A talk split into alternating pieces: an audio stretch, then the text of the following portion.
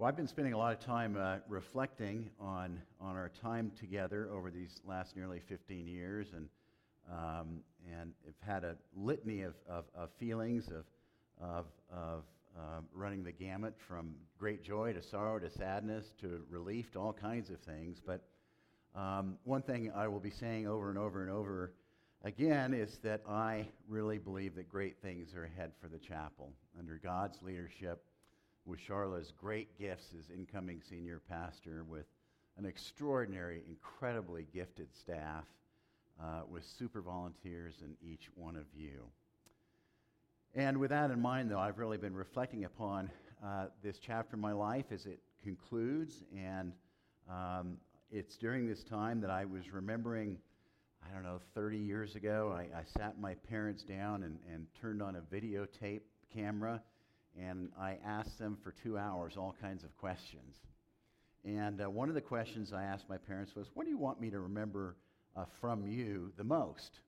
And they answered the question in a very full way, which I won't get into, but I do realize how much I miss them because they've been gone a while now. But as I thought about asking them that question, I thought about the chapel and thought about what I pray that you and I most remember about our time here together. But said another way, what are the lessons about our faith that I hope you and I keep front and center in the years ahead, wherever we find ourselves? And while there are many things I hope we remember now and in the future, wherever we are, I decided that I really wanted to focus on five. And they are grace, forgiveness, faith, hope, and love. Several weeks ago, you remember I preached about grace and the Reverend Will Campbell's great saying, We're all scoundrels and Jesus loves us anyway, and preached about grace and how that is central to our faith. Two weeks ago, I spoke about the, the centrality of, of forgiveness and that forgiveness is part of what is at the core of our walk with Jesus. And this week, I want to turn to the topic of faith Although with that picture up, I keep thinking of Alfred Hitchcock. But, um, um, but this week, I want to, although they weren't crows, they were, what were they? They were seagulls, I think. They were, in, in Hitchcock's movie, what were they? They were seabirds of some sort. I don't know how I went off on that tangent, but anyway. Uh, this week, I want to turn to faith, and then next week, I'm going to talk about hope. And then my final week, can you guess what I'm going to talk about? There you go, love. I'll be talking about love two weeks from now. But for today, let's jump into the topic of faith. Faith, at its core, is really about trust. And while there are very, very few things in life that I believe are black and white in our faith journey, I believe that there's something that God wants each of us to treat as black and white. And that is that God invites us and wants us to trust God completely and regardless. You know, trust is a funny thing I've learned over the years. When a person says, I kind of trust you, what they're really saying is, I don't trust you at all. And I believe in general we either trust or we don't trust. And that God's hope for us in the midst of it all is that we will trust God. Although I just said this, I need to be very clear that trusting God can be excruciatingly difficult at times, especially when things turn south or troubling things happen. Despite this and our very real humanness, God wants us to trust God, however hard that is. Not kind of trust, not somewhat trust, not it depends if I will trust, not when I get through this, then I will trust, but simply to trust and to trust that God has us covered and that when it is all said and done, when it's all said and done, that things will be okay, more than okay, because God said so. Well, is this kind of trust hard? You bet. And I would say in my own life journey that sometimes it is the hardest thing imaginable. For example, I know what grief does to trust especially when the source of grief is due to something that in no way should ever, ever happen. And I have felt on many occasions that I needed to tell God where to stick it because things seemed so unfair. But because of these kinds of things, I've discovered over time that I am so grateful that we have a God that wants us to bring God everything our distrust, our anger, our frustration, our sadness, our grief, that God wants us to bring us everything. And while trusting God means we believe God has it all covered and that God knows what God is doing, I must say there are a few things that trusting God is not about. Trust is never about denying our pain. Trust does not mean we deny reality when something is terrible. Trust does not mean we just explain things away or just look on the bright side of things or ignore what is wrong. Trust does not mean we sit idly by and, and let bad things happen that we can actually do something about. Trust does not mean we walk away from our fundamental obligation to be God's partner in confronting all the evil around us. Trust in God is something, however, that we can is trust in God is not something, however, that we can get on our own, as I believe that trust is something that comes by working with God as trust comes from God, sometimes through a very long and arduous process. C.S. Lewis long ago wrote this, in essence, and it's a saying that really changed my faith life because it helped me turn to where I needed to turn when it comes to trust. C.S. Lewis, in essence, wrote The fundamental turning point in my life of faith came when I said to God, If you want me to trust you, I can't do it. You have got to give it to me. And that saying is a saying that changed my life again when it came, comes to trusting God.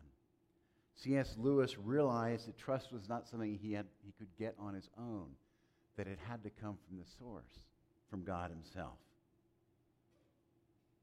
Trust doesn't mean we don't have questions, tough questions, unanswerable questions.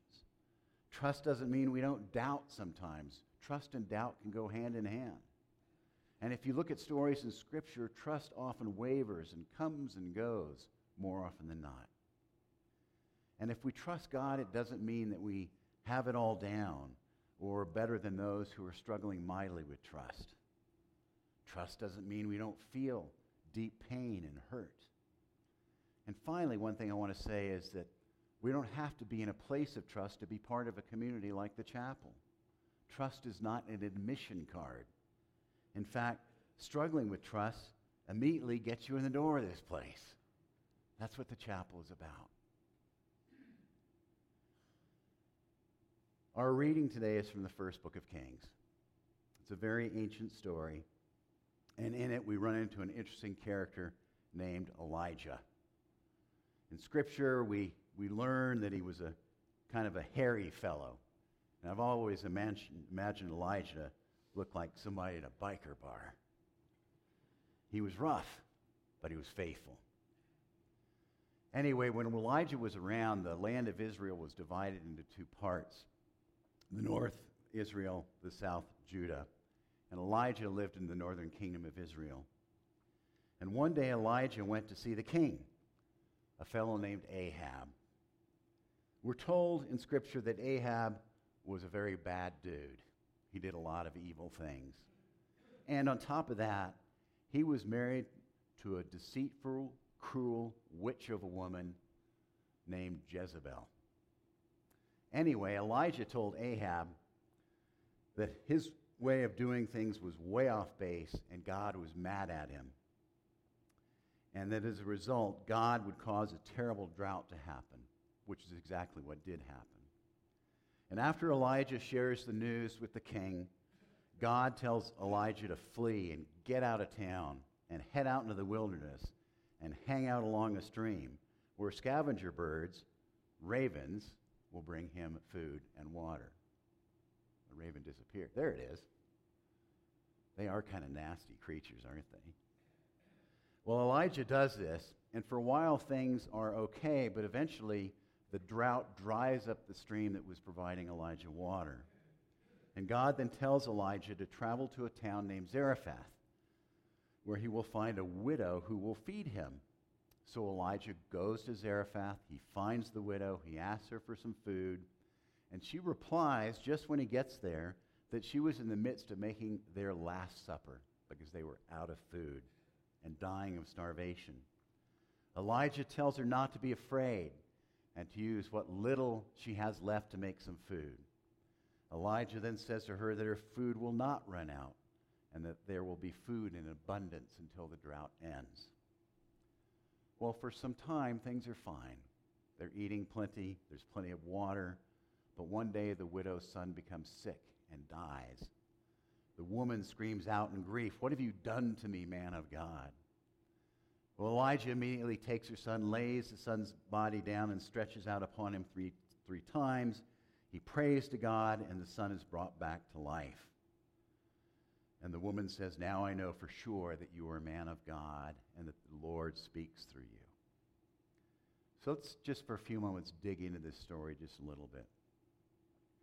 When the story begins, Elijah is in real trouble. He's hiding out to avoid King Ahab and his wife Jezebel. He's by himself. He's in the wilderness. He's living on the edge. Things are really tough. But God does what God says he will do, and ravens feed Elijah. He uses something very unlikely to feed Elijah, a raven. Well, after things dry up due to the ongoing drought, recall that God tells Elijah to go to a place called Zarephath. It's important to know that Jews at the time hated Zarephath. They did not like the people that lived in Zarephath because they worshiped everything but God. And on top of that, Elijah is told to go to a widow who was a Syrophoenician. Syrophoenicians were also not liked by Jews. And a widow had no right and no power in those days. So in the story, God sends Elijah to an unlikely place in an unlikely circumstance to an unlikely person to help him. And it is absurd that God sends Elijah to a widow ask her for a very little last bit of food. Well, through Elijah and his words, the widow is asked by God to care for a man, a very unlikely thing for a widow to be asked to do. She is asked to give him the last bit of food, again, ridiculous. She is asked to help Elijah out, a Jew, again, totally absurd. If you look at this story throughout it, there's the absurd, the unlikely, the ridiculous, the unexpected, the out of the box, the surprising, and the culturally unacceptable. All these themes are running throughout the story.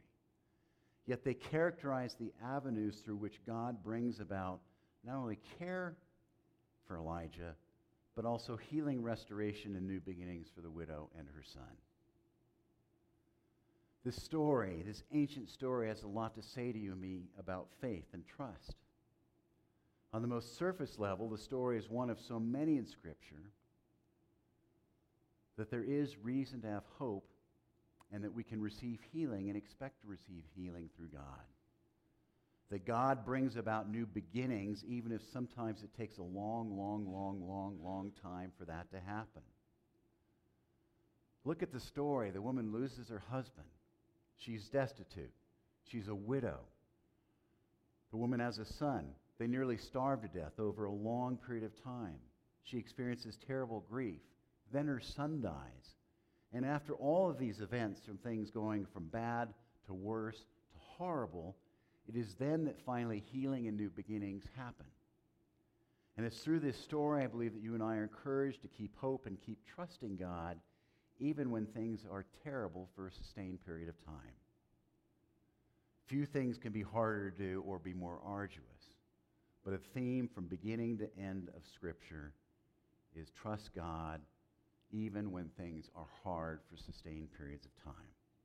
That all will be well when all is said and done.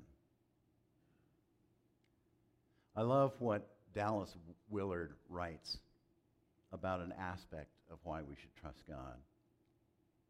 Dallas Willard wrote, wrote Once we have grasped our situation in God's world, the startling disregard Jesus and the New Testament writers have for death suddenly makes sense. We who love and are loved by God are not allowed to cease to exist because we are God's treasures. God delights in us and holds on to us. He is prepared for us an individualized work in God's vast universe. Anyone who realizes that reality is God's and has seen a little bit of what God has already done understands that paradise is not a problem at all. So, as we think of our life and make plans for it, we should not be anticipating going through some terrible event called death to be avoided at all costs, even though it can't be avoided. Immersed in Christ, we may be sure that our life, yes, that familiar one we're each so well acquainted with, will never stop. We should anticipate what we will be doing 300 or 1,000 or 10,000 years from now in this marvelous universe. We are never ceasing spiritual beings with an eternal destiny in the full world of God. Dallas is writing about trusting God and the reason why. The message here is not if something does not get better, don't worry about it because all will be well when we die. That's not Dallas's message. The message is when something in life does not get better, we can still trust God in the midst of all because God is in charge, and we can trust even when something hurts like hell or does not make any sense at all because when it's all said and done, all will be well. So we can trust God, we can let go of angst and worry and trying to control things. We can live today, we can live for today and in today. But there's one last thing I just want to touch on briefly about this story. Remember in the story, God acted through unusual means, including the absurd, the unlikely, the ridiculous, the unexpected, the out of the box, the surprising, and the culturally unacceptable. I think there's something for us to pay attention to. I wonder, and I wonder if there have been moments in my life and in your lives in which something tough or difficult was going on, and God worked through the situation in unusual, unexpected, or even surprising ways we did not anticipate or even see at first. I wonder if there may be something going on now in which God may be acting or wanting to act through unexpected, unusual, and surprising ways that God is asking you to see. I wonder if when we're going through something, God asks us to keep our eyes open for God acting in ways we never thought of before. I wonder if, in part, this story tells us that when we need help, God invites us to be open to people that come our way that we might not normally turn to, even people that we've typically thought of as outside of our box. Who might be in our orbit right now we would never consider God could be using to help us? Could it be the neighbor we struggle with? The person we find offensive? The friend that drives us nuts because of her political views? The couple we're struggling with accepting? Or the person who just won't stop talking? Might this story in part be an invitation for us to be open to the unexpected and unlikely people around us as people through whom God is wanting to bring us healing, restoration, or a new beginning of some kind? But when it's all said and done, this story of Elijah and so many more throughout Scripture invite us to trust God with all that we are, no matter what, regardless, despite it all, and to turn to God and to ask God to help us with that kind of trust. To remember the words of C.S. Lewis God, I can't get there on my own. I need you to give me the trust that you invite me to have this day. And so, for a few moments, I invite us to some silent prayer and praying to God and chatting with God and listening to God when it comes to where we are in our journey of faith and trust.